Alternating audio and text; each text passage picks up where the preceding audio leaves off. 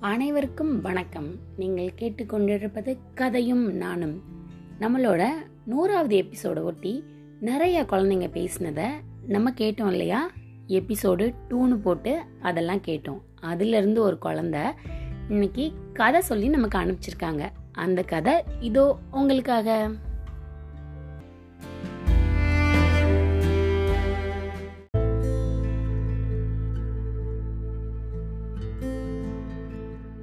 வணக்கம் குட்டீஸ். இன்னைக்கு நம்ம கேட்க போகிற கதை பேர் என்னன்னா சிறுத்துளி பெருவெள்ளம். ஒரு ஊரில் ஒரு புலவர் இருந்தார். அவரோட குடும்பம் ரொம்ப ஏழ்மையில் வாடிட்டு இருந்துச்சு. அவரோட அவரோட மனைவி மற்றும் ரெண்டு பசங்க இருந்தாங்க. ஒரு நாள் அவங்க வீட்டில் சாப்பிட்றதுக்கு சாப்பாடும் இல்லை சமைக்கிறதுக்கு பாத்திரமும் இல்லை.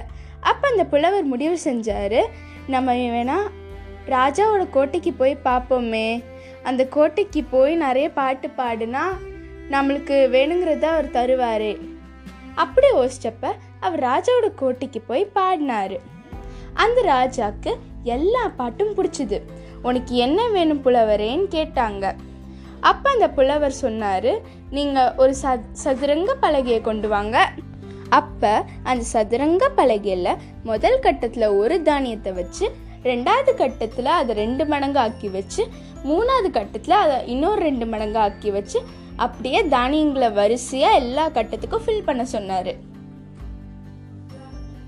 அது எப்படி போச்சுன்னா முதல் கட்டத்தில் ஒன்று ரெண்டாவது கட்டத்தில் ரெண்டு மூணாவது கட்டத்தில் நாலு நாலாவது கட்டத்தில் எட்டு அஞ்சாவது கட்டத்தில் பதினாறு ஆறாவது கட்டத்தில் முப்பத்தி ரெண்டு ஏழாவது கட்டத்தில் சிக்ஸ்டி அறுபத்தி நாலு ஏழாவது கட்டத்தில் தொண்ணூற்றி எட்டு இது மாதிரி அது ஆயிரத்தை தாண்டி போயிட்டு இருந்தது அது லட்சணத்தையும் தாண்டினோன்னே அந்த ராஜாங்கத்தில் தானியமே இல்லை.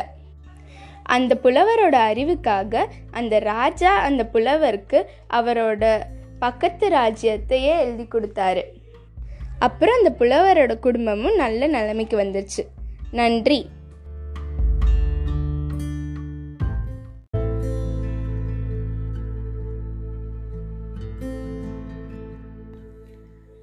கதை நல்லா இருந்ததா?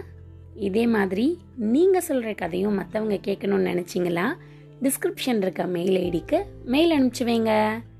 எல்லாரும் கேட்குற மாதிரி உங்கள் கதையும் கேட்க வைக்கலாம்.